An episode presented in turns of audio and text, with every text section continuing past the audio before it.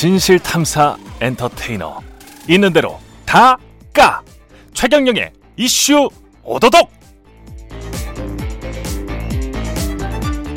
네, 안녕하십니까. 진실탐사 엔터테이너 최경영입니다. 최경영의 이슈 오도독 시작하겠습니다. 오늘은 약간 좀 특별한 시간을 마련했습니다. 월간 최경영. 예, 저 혼자 나와서 저 혼자 이야기를 하는 시간을 마련했습니다. 좀 준비를 좀 해봤는데요. 이를 위해서 유튜브도 실시간 라이브로 지금 방송을 하고 있고요. 질문도 받고 있습니다. 예, 여러 가지 지금 이슈들, 정치적, 사회적, 경제적 문제들에 관해서 궁금한 기사들, 예, 아는 범위 내에서 풀어드리겠습니다. 지금 잘 나오고 있나요? 잘 나오고 있습니까? 들리십니까? 들리시면 들린다고 한번 유튜브 댓글로 말씀 좀 해주세요. 들리시나요? 들리시죠? 예, 좋아요. 예, 카페인님, 바람의 빛깔님, 원맨쇼, 예, 최경영 강의, 우와, 네, 들리시군요. 됐습니다. 예, 월간 최경영 이야기 시작할 텐데요. 오늘 뭐 몇 가지 주제를 가지고 왔습니다. 윤영찬 이야기, 그 다음에 추미애 이야기, 조국 동생 재판 이야기, 윤희숙 의원 이야기도 있고, 코로나19 관련해서도 있고요. 김홍걸, 조수진, 이상직, 김종인, 신원식, 뭐 다 하네요. 예, 거의 다 할 것 같습니다. 잘 들어주시고요.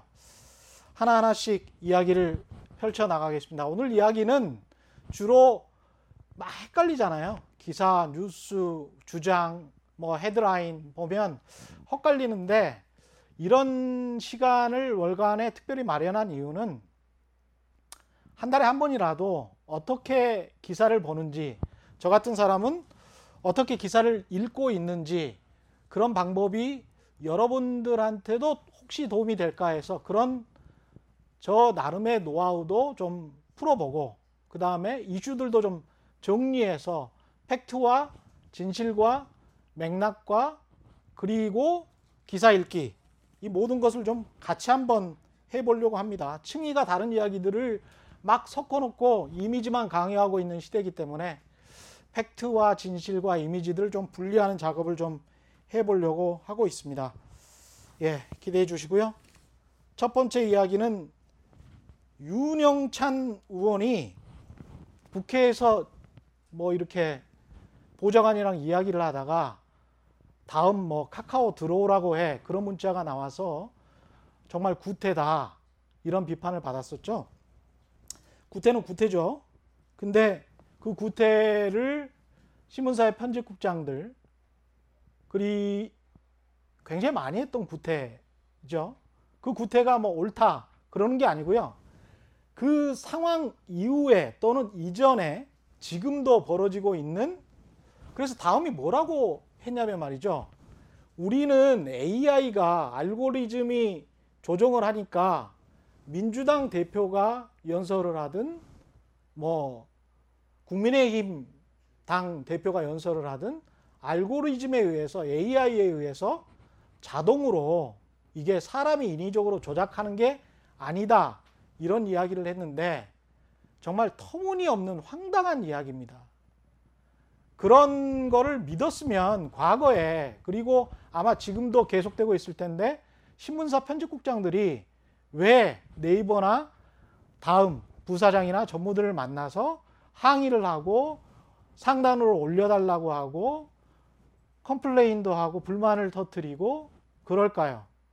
편집권이 네이버나 다음이 가지고 있는, 특히 지금 다음 같은 경우는 여전히 이제 뉴스를 전면에 싣고 있는데, 그게 얼마나 황당하게 운영되고 있는지 제가 알아듣기 쉽게 말씀을 드릴게요. 미국에서 이런 일이 있었어요. 한 2년 전에 아주 좋은 탐사 보도가 있었는데 이런 겁니다. 미국 법원에서 AI로 집행유예 판결에 관한 보조 데이터를 판사들에게 줬습니다. 그랬는데 이 보조 데이터가, AI가 만든 보조 데이터가 오히려 흑인들의 집행유예 비율을 떨어뜨려 버렸어요. 백인의 집행유예 비율을 올렸습니다. 왜 그럴까요? 그 AI에 입력된 그 데이터 자체가, 그것 자체가 문제가 있었기 때문에, 쓰레기였기 때문에, 다시 말해서 역사적으로 흑백 갈등이 아주 치열한 미국 사회에서 백인은 제외하고 흑인만 집중적으로 70%, 80% 불신 검문을 당하는 그런 사회에서 흑인의 재범률이랄지, 흑인의 검거율이랄지, 흑인의 감옥에 들어가는 확률이 훨씬 더 높아진 그런 그 데이터를 그대로 놓고, 아, 인종에 따라서 집행유예를 선고하느냐 안 하느냐로 갈려버렸기 때문에 흑인이 오히려 더 역차별을 계속 받게 되는 그런 AI였다는 게 미국 탐사보도에 의해서 밝혀졌거든요. 똑같습니다.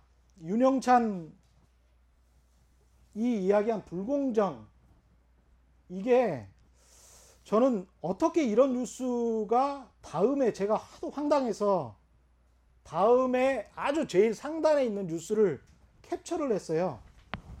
그 뉴스가 어떤 거냐면 이런 겁니다. 기사 제목이 이데일리 뉴스예요. 이데일리 뉴스인데, 추 아들 여파,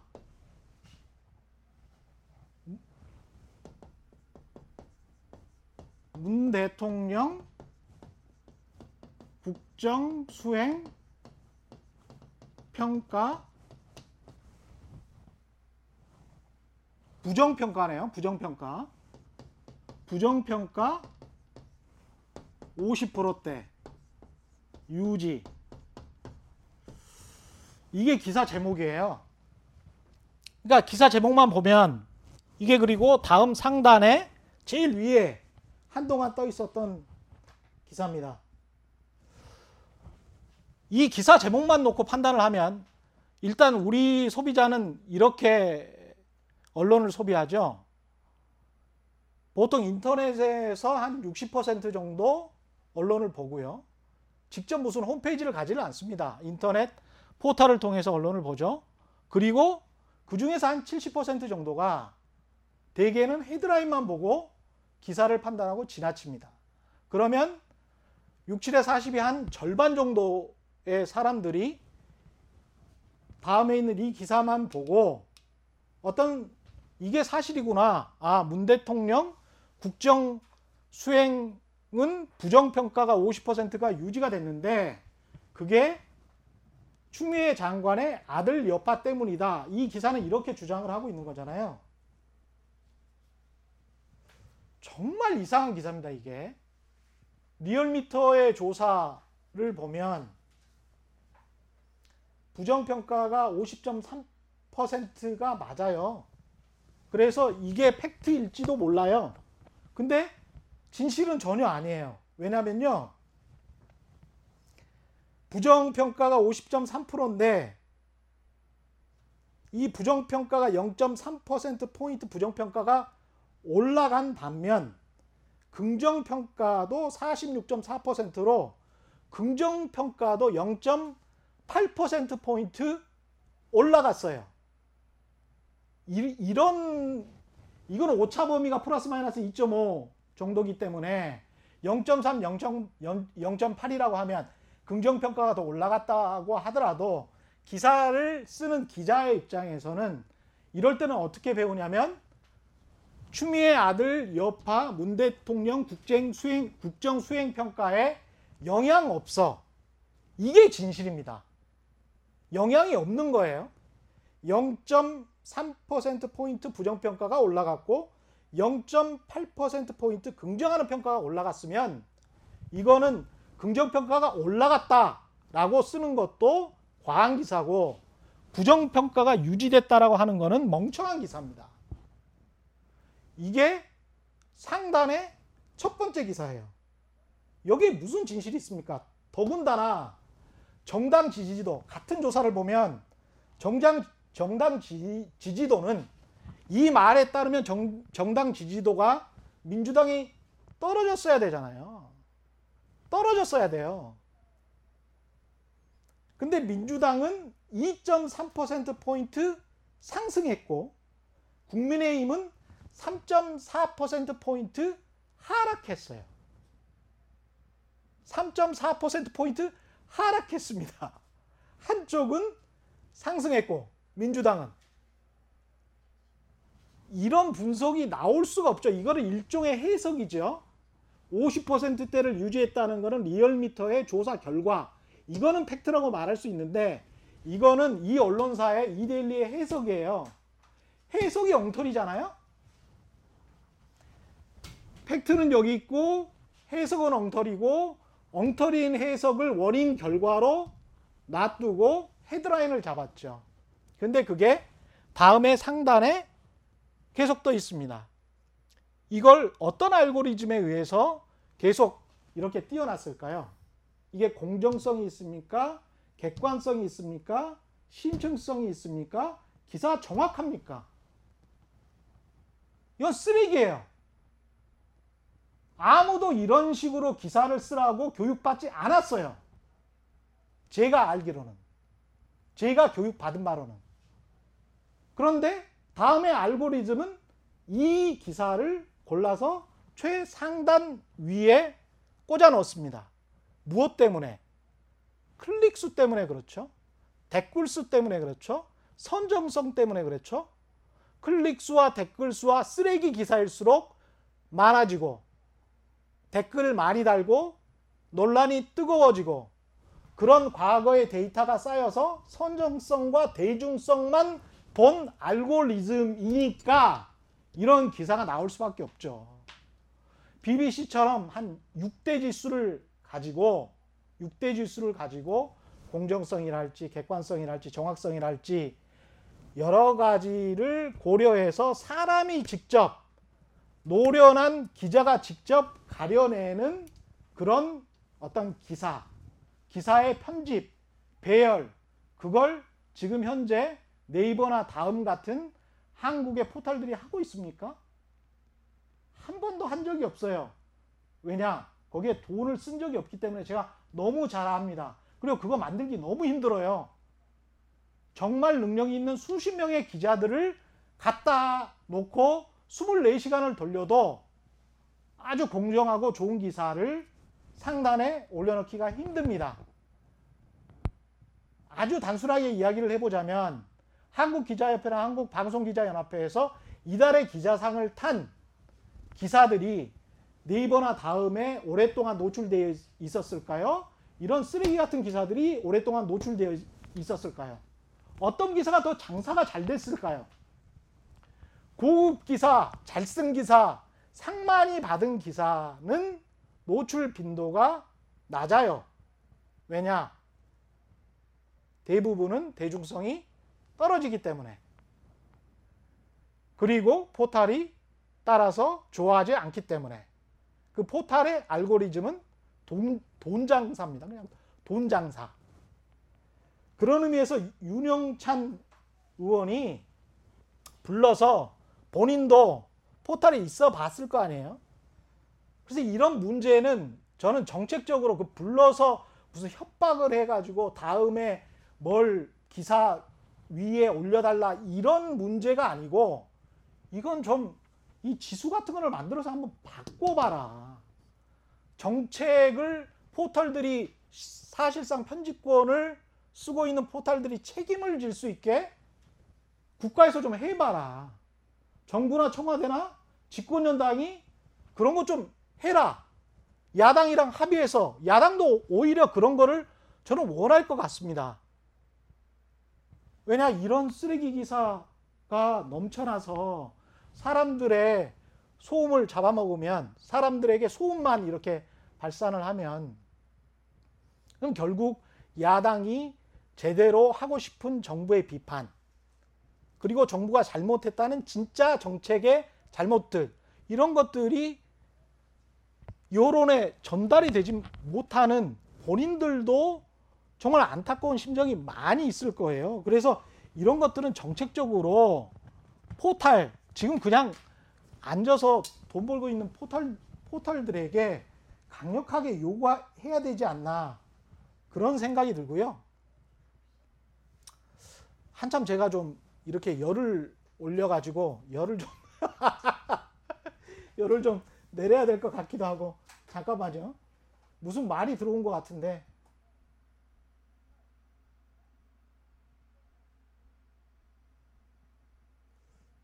어떤 말이죠? 제가 이 부분은 예. 계속 이어갈게요. 계속 이어갈게요. 예. 계속 이어가도 좋죠. 예. 그리고 이제 계속 그 듣고 계실 텐데 추미애와 관련된 추미애 법무부 장관과 관련된 이야기들이 계속 나오고 있는데요. 혼란스러우실 것 같아요. 이게 지금 제 결론부터 말씀드리면 아직까지 뚜렷한 팩트가 없다. 그 뚜렷한 팩트라는 건 이런 거죠. 이게 청탁인가 민원인가 이 단어 선택도 이제 잘 봐야 됩니다. 언론과 또는 정치인들이 선택하는 단어가 있습니다. 청탁이라는 단어가 있고요. 그 다음에 민원이라는 단어가 있습니다. 민원이라는 단어는 우리가 민원실, 뭐 시청의 민원실, 다산 콜센터, 서울시청 민원실 할 때 말하는 것처럼 민원은 옆에 일반 민원, 시민 민원, 제가 이런 말까지 해야 되는 게 참 곤혹스러운데요. 이런 게 따라다니는 게 민원이에요. 그냥 시민이 원하는 것, 일반인이 원하는 것. 이게 민원이죠. 청탁은 이런 겁니다. 청탁이 가지고 있는 거는 김영란법에 나온 것처럼 앞에 부정이라는 뉘앙스가 있는 거죠. 부정, 청탁, 불법, 청탁.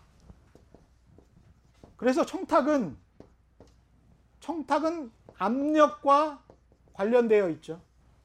민원은 이건 합법적인 것이겠죠. 정당한 겁니다. 그러면 지금 현재 추미애 장관의 아들이 병가를 냈다가 두 번 냈다가 마지막에 더 아파서 연차휴가 남은 거를 그냥 몰아서 계속 쓰겠다. 근데 그 방법을 잘 몰라서 국방부 민원실에 누군가가 전화를 했어요. 그러면 그게 민원일까요? 청탁일까요? 국회의원이면 5선의 국회의원은 보통 이제 군대로 치면 국회의원은 장관급이니까 뭐 과거에 권위주의 정권 시절에는 군대 투스타들이 소장 이상들이 본인들이 장관급이라고 했죠. 그러면 국회의원 정도 되면 청탁, 부정청탁, 불법청탁 또는 압력을 행사했다면 국방부 민원실에 민원 담당하는 뭐 상사, 민원 담당하는 직원에게 전화를 해서 이런 병가 다음에 일반 휴가, 연차 휴가를 계속 쓸 수 있는지 문의를 했을까요? 아니면 압력을 넣었을까요? 이거는 상식적으로 좀 판단을 하셔야 될 것 같고 지금 현재 나온 팩트로는 이거 말고 정말 이 사람이 추미애 장관이 부정 청탁을 했냐? 부정 청탁을 국방부 민원실에 채널A 보도를 보면 국방부 민원실에 해야 되는 게 아니고 병장회의에다가 했어야 되지도 않을까. 병장회의 했으면 휴가를 연장을 해줬을 수도 있겠습니다. 이런 생각을 하기도 하는데요. 그런 말도 안 되는 보도까지 나오고 있는데 적법한 절차를 그만큼 몰랐다는 반증일 수도 있을 것 같습니다. 국방부 민원실에 누가 전화를 했든 간에. 그리고 국방부 민원실에 전화를 하면서 과거에 김문수 경기도지사가 소방서에 전화하면서 나 김문수인데 라고 전화했으면 그건 압력이겠죠. 그래서 전화를 한 내용, 뭐 보좌관이든 추미애 그 장관 본인이든 남편이든 누군가든 간에 그 추미애라는 이름이 나왔는가 안 나왔는가, 그 톤은 무엇인가, 그리고 내용은 무엇인가에 관한 그 전화 전체 내용, 전화 녹취록, 이게 나와야 지금은 판단할 수 있는 상황이지, 나머지 것 가지고는 지금은 압력이다, 청탁이다, 합법적이고 정당한 민원이다 라고 말할 수가 없는 상황이죠. 근데 이걸 가지고 지난 한 8월 중순부터 거의 한 달 동안을 지금 쓰고 있는데요. 언론에서 나중에 이제 공정성에 관해서 이야기를 하겠지만 이게 그 정도 사안인지는 여러분이 좀 나중에 다른 사건들이랑 연관시켜서 한번 판단을 좀 해보시기 바랍니다. HHH님, 너무 열받으면 머리 빠져요. 너무 열받으면 머리 빠지죠. 예. 제가 그래서 그 두피를 굉장히 신경을 쓰거든요. 그래서 두피에 좋은 뭐 이렇게 뿌리는 거 있어요. 그 뭐 이렇게 시원하게 되는 거. 예, 그거를 요새 뿌리고 있습니다. 예. 예. 그래서 그 열은 천천히 안 받으려고 노력을 좀 하겠습니다. 추미애와 그 추미애 장관과 관련해서는, 그리고 시점이 말이죠. 여러분 생각해 보세요. 이게 최근에 나온 것 같죠? 1월 20일 때 이번 국회 선거가 4월에 있었는데 4월에 선거 있기 전에 1월 3일에 당시 자유한국당 의원들이 똑같은 의혹이죠. 공무집행 방해, 근무 기피 목적 위계죄, 이래가지고 근무 이탈죄, 이래서 추미애 장관을 고발을 했어요. 그러니까 1월부터 시작하면 9월까지 선거 기간 빼고 코로나 기간 빼고 정광훈 목사 때문에 사랑제일교회에 관한 비판 보도가 있고 그런 것들 빼고 근 몇 개월을 지금 이렇게 하고 있는 건데, 추미애 장관이 만약에 법무부 장관이 아니고 다른 부처의 장관이었다면 이랬을까? 1월 1일부터 시작해서 1월 3일에 고발을 해서 청문회 시작할 그 즈음부터 올해 내내 9월까지 금년 아마 다 가도록, 제가 미국 언론하고 자주 비교를 하는데 미국 언론에서 이런 일이 있었습니다. 1월 말쯤에 미국 정보위 위원장, 미국 상원 의원이고 뭐 트럼프 대통령도 굉장히 신임하는 사람이죠. 리차드 버라는 사람인데, 미국의 상원 의원이면 어지간한 나라의 국가 원수 정도입니다. 그 위세가 대단한 사람이에요. 그것도 집권 여당의 상원의원, 정보위원장인데, 이 사람이 1월 말에 정보위원회에서 코로나 바이러스가 별게 아닌 게 아니고 대단히 위험하다는 이야기를 정보위원회에서 본인만 들었습니다. 그리고 난 다음에 본인과 본인의 가족들의 주식을 2월 초에 다 팔아버렸어요. 20억 원이 넘어요. 판액수가.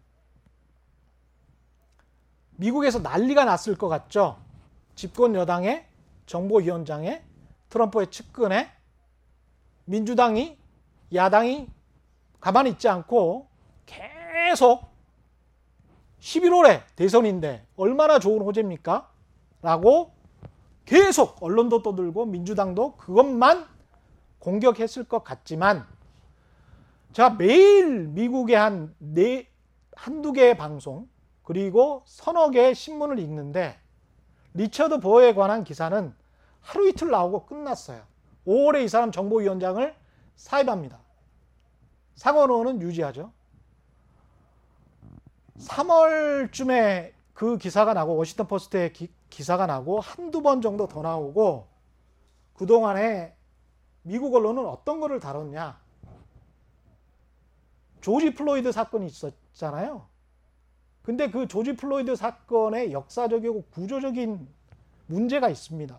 그게 뭐냐면 흑백 차별 정도가 아니고 흑인은 엄청 가난해요. 지금도 100년, 200년 동안 이게 쌓였어요.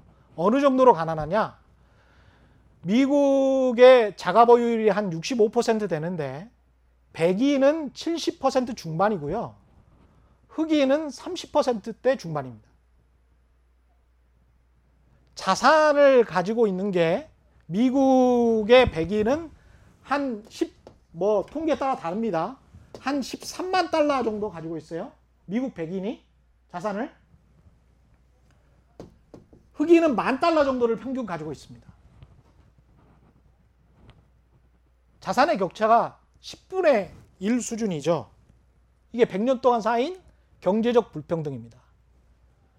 거기에 집중을 한 거죠. 코로나19의 피해에 집중을 한 거죠. 그 코로나19의 피해가 저소득층, 특히 흑인들, 히스패닉에게 많이 가고 있다는 것에 집중을 한 거죠. 태풍 재난 피해에 집중을 한 거죠. 우리는 안 당했습니까? 우리는 미국보다는 방역을 좀 그나마 잘 했지만 우리는 불평등이 없습니까? 우리는 비정규직 문제가 심각하지 않습니까? 우리는 자산 격차가 안 벌어졌습니까? 근데 몇 달 동안,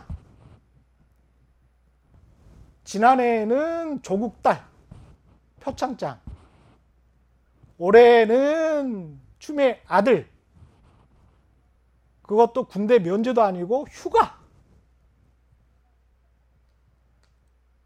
이게 뭡니까 이게? 세상에 이런 언론이 어디 있습니까? 저는 상식적으로 좀 이해가 안 돼요. 이게 그렇게 중요합니까? 우리 삶에? 조국 동생 재판 보도도 있잖아요. 그 중앙일보 제목이 이렇게 나왔더라고요. 조국을 향한 칼 또 부러졌다. 조국 동생 유죄에도 웃지 못한 검찰. 또 부러졌다. 또 부러졌다는 거 아니에요? 또. 언제 또 부러졌을까요? 왜 검찰은 웃지 못했을까요? 징역 1년인데. 또 부러졌다는 거는 조범동 재판이죠. 조국 오촌 조카 재판에서 권력의 개입은 없었다. 정경심 교수는 공범이 아닌 것 같다. 조국은 관여한 바 없는 것 같다. 조범동 재판의 결과가 이렇게 나왔었고, 조국 동생의 재판은 업무방해, 그러니까 교사 채용을 할 때 일탈적으로 돈을 받았다. 그건 유죄다. 나머지는 다 무죄다. 나머지는 다 무죄라는데 그 나머지가 사실은 우리 머릿속에 박혀 있는 거예요. 우리 머릿속에 박혀 있는 조국 일가에 관한 유죄, 웅동학원에 관한 우리 머릿속의 유죄의 이미지는 어떤 거냐면요. 2019년 가을에 연합뉴스 주광덕 헤드라인만 읽어드리겠습니다. 주광덕 조국 일가 위장 이혼으로 채무 변제 면탈 의혹. 그러니까 위장 이혼을 해서 돈을 안 갚았다. SBS 조국 동생 부학교에, 아버지 학교에 50억 소송 승소, 학교 변론 안 해. 이게 배임이라는 거죠. 조국 동생이 아버지 학교에 50억 소송을 해서 승소를 했다. 그래서 하지도 않은 공사비를 타냈다. 집안 자체가 완전히 엉망진창인 집안이다. 라고 그때 보도를 했어요. KBS 주광덕 조국 후보자 관여한 웅동학원 51억 편법 상속 의혹. 마찬가지 이야기입니다. 허위로 공사비를 따냈다는 거죠. 공사 안 하고. TV조선 주광덕 조국 일가 대출금 먹 먹튀 위에서 회사 부도 의혹 이렇게 보도를 하고 있습니다. 제가 그래서 재판부가 왜 교사 채용 그 건 빼고는 나머지는 다 무죄 한 5개를 기소를 했는데 4가지가 다 무죄다. 그중에서 재판부도 가장 먼저 설명하고 있고 법조계에서도 검찰의 기소 자체가 매우 황당했다라고 하는 내용을 하나 소개를 해드리겠습니다. 이 사건은 2019 고합 950 판결 선고에 관한 재판부 설명 자료입니다. 2020년 9월 18일에 나왔고요. 재판부의 판단은 이런 거랍니다. 그러니까 가압류가 있었어요. 가압류가. 웅동학원에 대해서. 웅동학원에 당신들이 돈을 빌린 거를 갚지를 못했으니 웅동학원의 재산을 가압류하겠어 라고 채권자가 가압류를 한 거예요. 근데 그 가압류가 등기가 완성될 때까지 웅동학원의 당시 사무국장이었던 조국의 동생은 이를 방기함으로써 웅동학원의 이익을 침해했다, 배임했다. 이게 검찰의 기소 내용입니다. 그런데 재판부는 가압류는 보전 처분으로서 특질인 긴급성과 밀행성으로 인해서,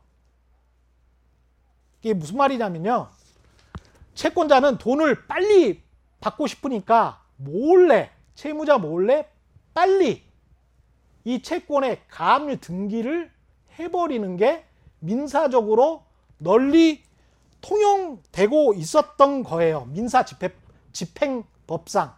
그래서 법조계에서는 야, 저거는 가압류 등기가 확정되고 난 다음에 채무자인 웅동학원이 알 수 있는데 가압류 등기를 시도할 때 웅동학원이 그거를 막지를 못했으니까 배임이라는 게 말이 돼?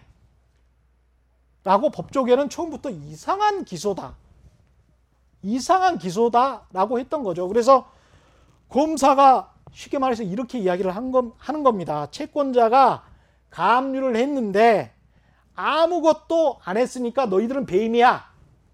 법원, 재판부는 가압류는 원래 밀행성이라고 했죠. 원래 몰래 빨리 신속하게 가압류를 하는 것이기 때문에 가압류 등기가 되기 전에 조 장관 선친이나 동생이 가압류가 되는지 안 되는지 알 길이 없어 원래. 이게 재판부의 설명입니다. 그래서 중앙일보도 또 꺾였다라고 했던 것이고, 그래서 법조계에서도 지금 검찰의 기소를 이건 좀 많이 심했다라고 이야기를 하고 있는 것이죠. 이런 내용들이 좀 많습니다. 근데 우리가 지나고 나면 다 까먹어요. 다 까먹는 내용. 망각하잖아요. 그러면 왜 이런 말 있지 않습니까? 역사를 기억하지 못하는 사람들은 똑같은 역사에 또 당한다. 기사를, 과거에 당신을 속이는 기사를 기억하지 못하면요, 또 똑같이 당해요. 똑같은 패턴에. 이번에 윤희숙 의원이 코로나19와 관련해서 자신의 페이스북에 국민의힘 윤희숙 의원이 이런 말을 했습니다. 정부가 필요할 때 검사를 늘려 공포를 조장한다. 정부가 방역을 다른 목적에 이용한다. 요지는 정부가 필요할 때 검사를 늘려서, 자의적으로 검사를 늘려서 공포를 조장한다는 이야기죠. 자의적으로. 이게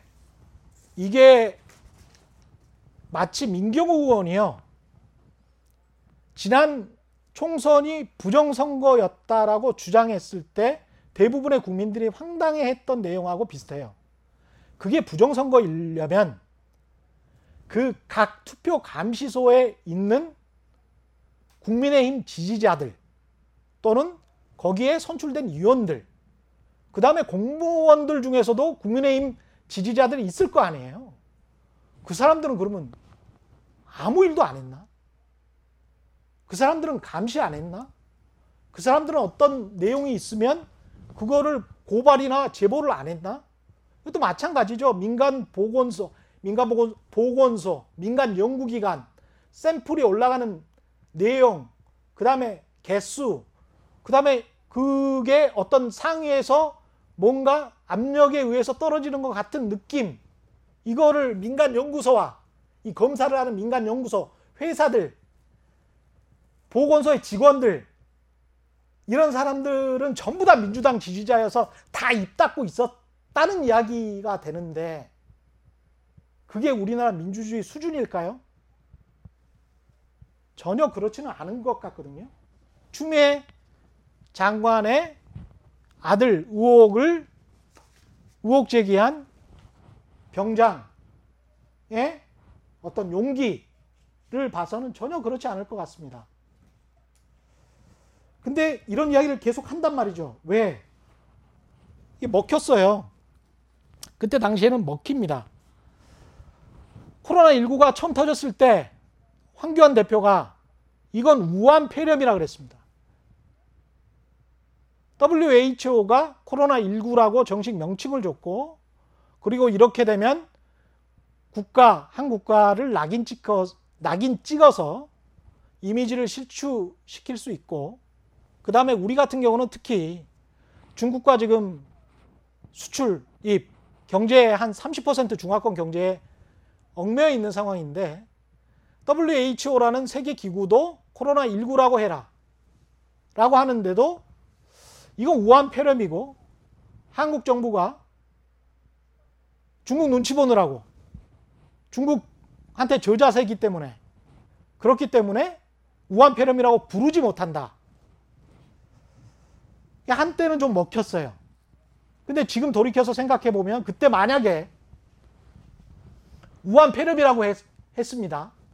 미중 무역 갈등이 심화되는 과정에서, 그 초입 단계에서 우리가 우한 폐렴이라고 하고 중국인 입국을 단호하게 맨 처음부터 그냥 제한해버리고,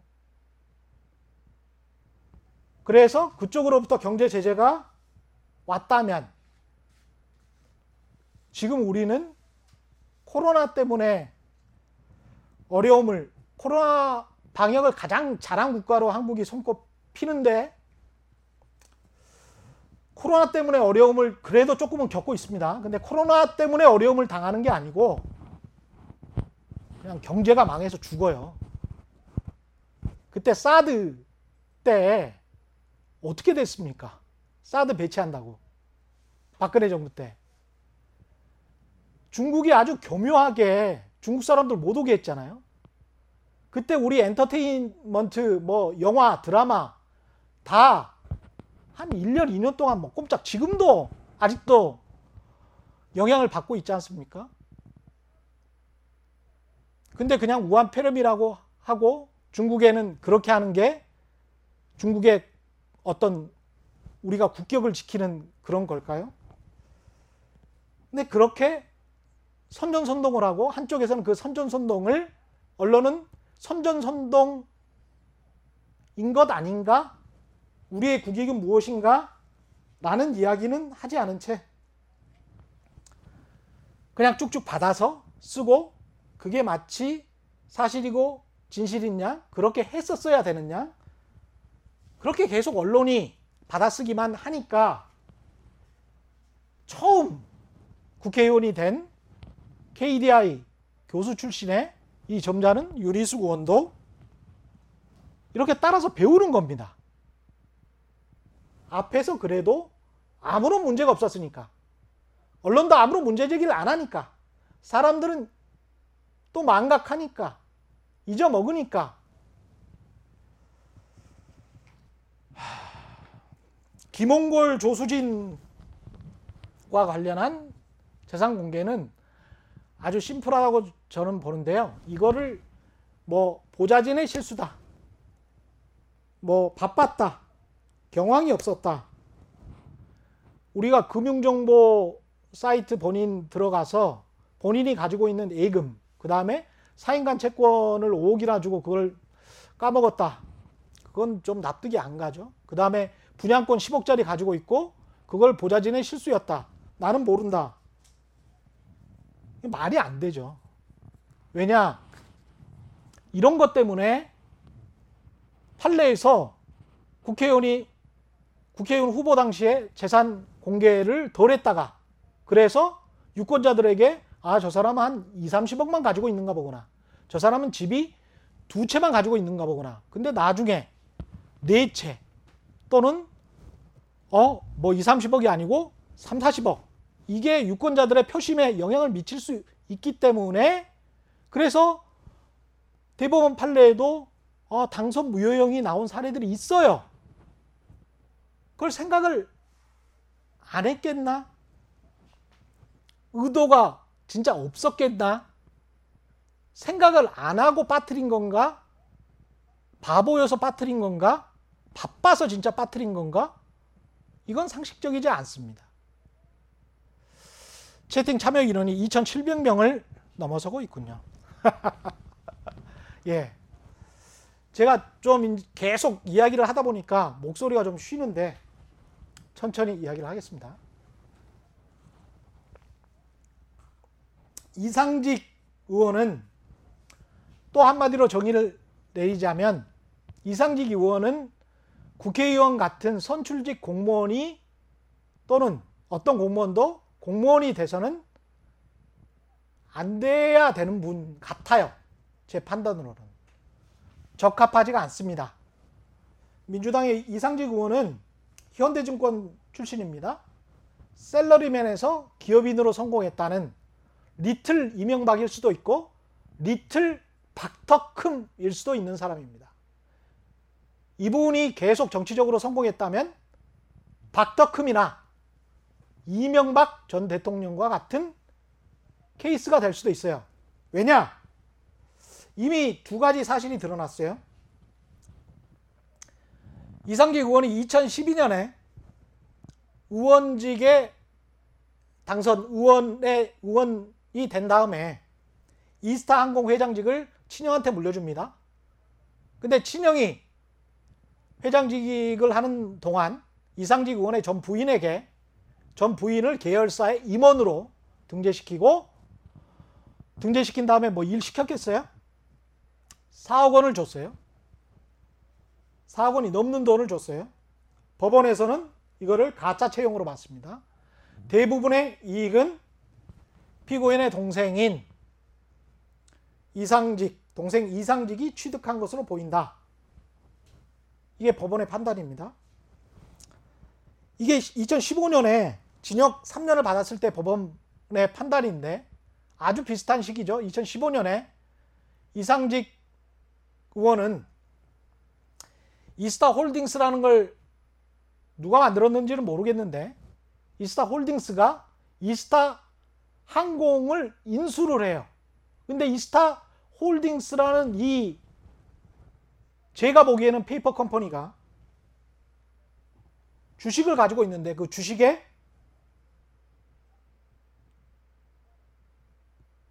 %가 이상직 딸 아들에게 넘어가죠. 100%가 이스타 홀딩스의 주식 100%가. 그래서 100%의 주식을 이스타 홀딩스의 주식을 가진 이상직의 딸과 아들이 68%의 이스타 항공의 지분을 인수함으로써 이스타 항공은 이상직의 아들, 딸게 되는데 2015년에 그 아들, 딸의 나이가 10대와 20대입니다. 이거 누가 해줬을까요? 부채까지 동원했던데 대출해서. 선수죠, 선수. 진짜 선수입니다. 근데 이상직 의원은 현대증권 출신이에요. 증권사 출신. 금융을 잘 아는 분. 제가 보기에는 냄새가 굉장히 많이 납니다. 굉장히 많이 나요. 그리고 김홍걸, 조수진 이런 재산공개, 이런 단순, 물론 부도덕하다고 보는데 이것과는 또 차원이 다른 사건이다. 그렇게 생각을 하고 있습니다. 우리 언론에서 잘 다루지 않은 사건들이 많아서 제가 몇 가지를 소개하겠습니다. 이 이야기를 지난 일요일에 동네에서 KBS PD를 우연히 만났는데 이 발언이 있었다는 것 자체를 모르더라고요. 그러니까 김종인 국민의힘 비상대책위원장이 10일에 교섭단체 정당 대표들 오찬 간담회에서 이런 말을 했어요. 어떤 말이냐면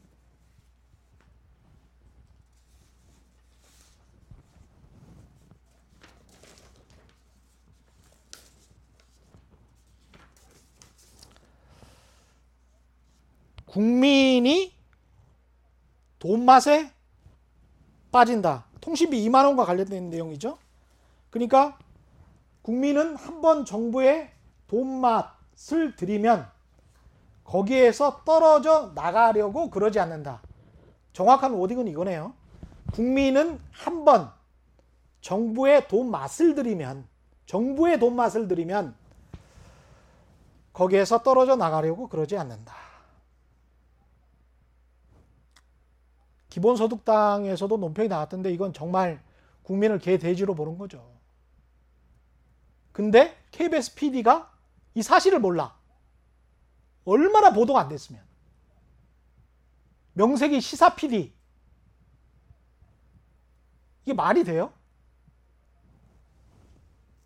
이게 만약에 집권 여당의 대표 김종인 비상대책위원장급 이낙연 의원, 야 국민이 말이야 한번 정부 돈 맞들이면 거기서 떨어져 나가려고 그러지 않아. 그렇기 때문에 절제해서 줘야 돼.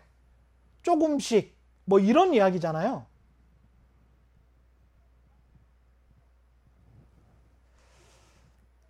만약에 이낙연 의원이 이야기를 했으면 막말, 국민, 개돼지, 일주일 갈까요? 한 달 갈까요? 6개월 갈까요? 신원식 의원이 평화나무에서 보도를 해서 저는 진짜 이분이 이런 말을 했나? 2019년 지난해 국회의원 되시기 전에 비례대표로 이분 되신 분이죠. 미래한국당. 평화나무 보도에 따르면 2019년에 이분은 이런 말을 태극기 집회에서 하고 다니셨다고 합니다.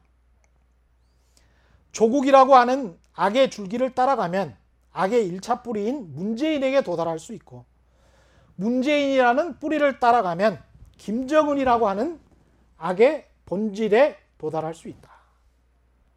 그러니까 문재인과 김정은의 뿌리는 같다. 제9호가 멸문이다. 멸문, 문재인 없애버리자는 뜻. 문재인 모가지 따는 것은 시간 문제. 그래서 제가 깜짝 놀라서 이 사람이 진짜로 이런 비슷한 발언을 했는지 찾아봤어요. 유튜브에서. 중장으로 전역을 할 때 전역사가 이렇습니다. 전역사가. 군대에서 전역을 할 때 모두가 평화를 말할 때 북진 통일을 준비하십시오.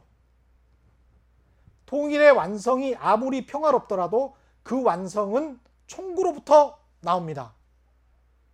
이게 육사 출신의 육군 중장이 전쟁하자는 이야기잖아요. 군 통수권자한테 모가지 따는 것은 시간 문제라고 이야기를 하고 이런 발언도 하더라고요.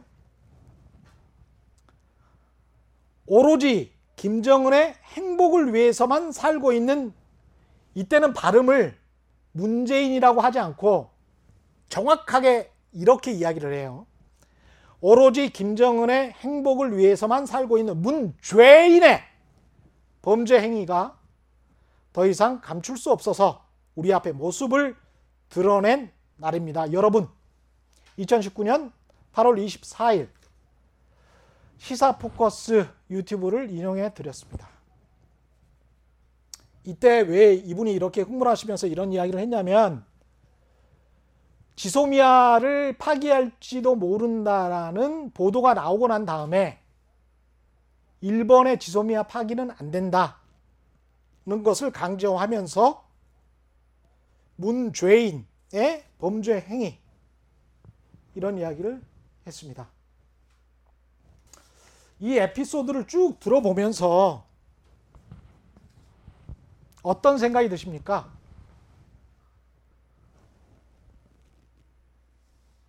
신원식 의원의 발언 중요합니까? 김종인 의원의 막말성 발언 중요합니까? 추미애 아들 중요합니까? 얼마나 중요합니까? 우리한테 얼마나 중요합니까? 그 의혹이 얼마나 큽니까? 팩트가 확실합니까? 진실을 다 알고 있습니까? 팩트와 진실에 따라서 그 양만큼 저울질해서 비판을 하면 좋을 텐데 이미지로만 어떻게든 정파적으로 어떤 거에 유리하게, 상업적으로 유리하게, 정치적으로 유리하게, 정치인들은 그렇게 생각할 수 있어요. 비즈니스 하는 사람들은 그렇게 생각할 수 있어요. 네이버 포탈도 다음도 제가 비판했지만 네이버 다음도 언론사가 아니고 언론사의 편집권을 행사하는 그런 못된 버릇이 있어서 그렇지 그럴 수 있다라고 봐요. 근데 언론 너희들은 그러면 안 돼요. 언론은 그러면 안 돼요. 언론은 팩트와 진실의 정도를 나름대로 팩트와 양심에 따라서 게이지를 측정을 해야죠. 그러니까 손혜원 의원 사건 때는 그렇게 며칠씩 방방 떴던 이해상충이고 부동산 투기 의혹이라고 방방 떴던 SBS가 지금은 박덕흠 의원 1,000억인지 3,000억인지 5,000억인지 이해상충인지 아닌지 결론을 못 내리고 따옴표로 여야 주장만 공방이라고 하고 있지 않습니까? 그때는 그렇게 확실했던 저는 손혜원 의원의 이해상충과 부동산 투기 의혹에 관해서 저널리즘 토크쇼 제2에 나와서 분명히 이거는 이해상충과 부동산 투기 의혹이 있다. 그렇게 정의한다라고 말했습니다. 그래서 지금 떳떳하게 이야기합니다. 박덕흠 의원은 이해상충 의혹이 없습니까? 박덕흠 의원은 투기 안 했습니까? 주호영 의원은 저 목포 구석대기에서 지역도시 좀 개발한다는 그 사람의 선의, 손혜원 의원의 선의를 믿자면 개발해보고 싶다는 그런 생각 때문에 목포에 자기 돈도 친척들 돈도 투자했다는 손혜원 의원의 말과 구반포, 반포 그 한복판에 제일 집값 많이 오르는 곳에 투자를 하고 관련해서 부동산 3법을 처리하는데 의결을 하고 이건 이해상충 아닙니까? 이게 왜 이해상충이 아니죠? 돈의 액수가 어디가 큰데요? 이건 당연하고 저건 이상한 겁니까? 너무 이상해요.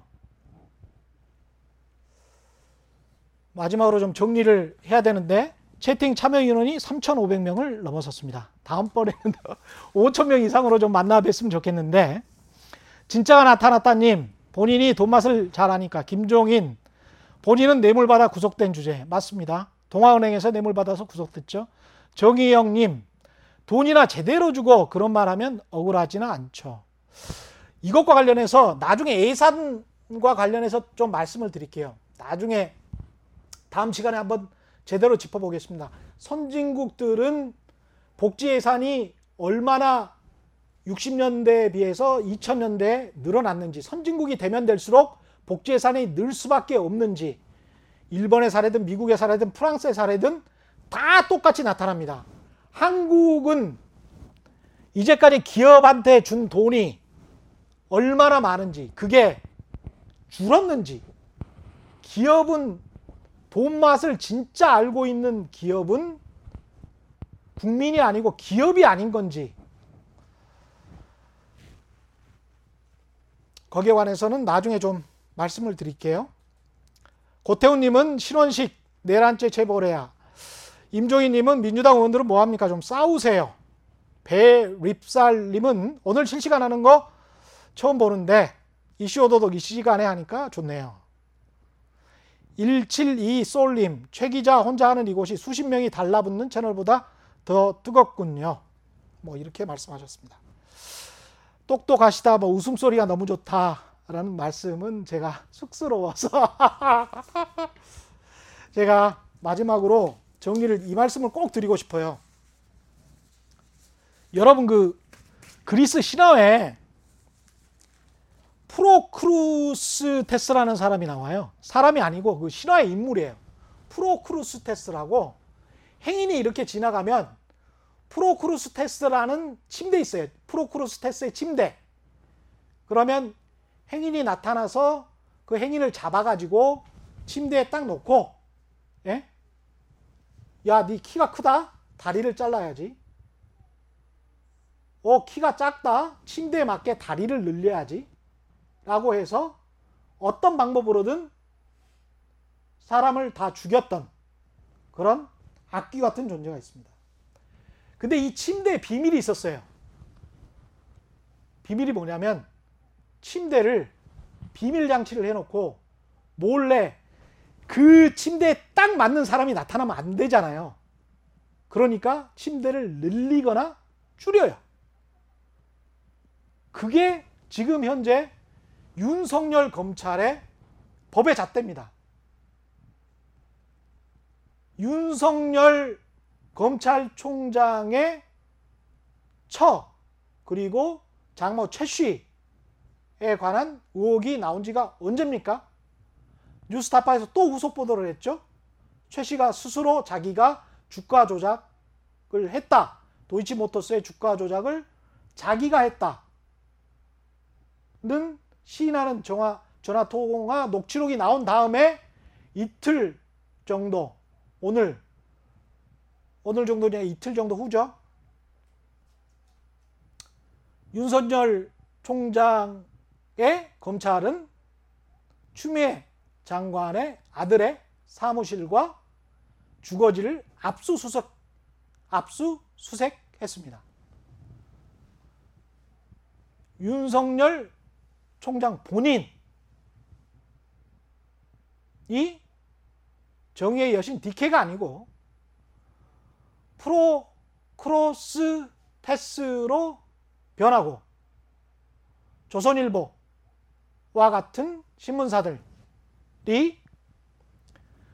프로크로스 테스로 변하고, 그래서 자신의 침대에 맞게 자의적으로 아이템을 선정하고 국민들에게 이것이 진실이다, 떠먹어라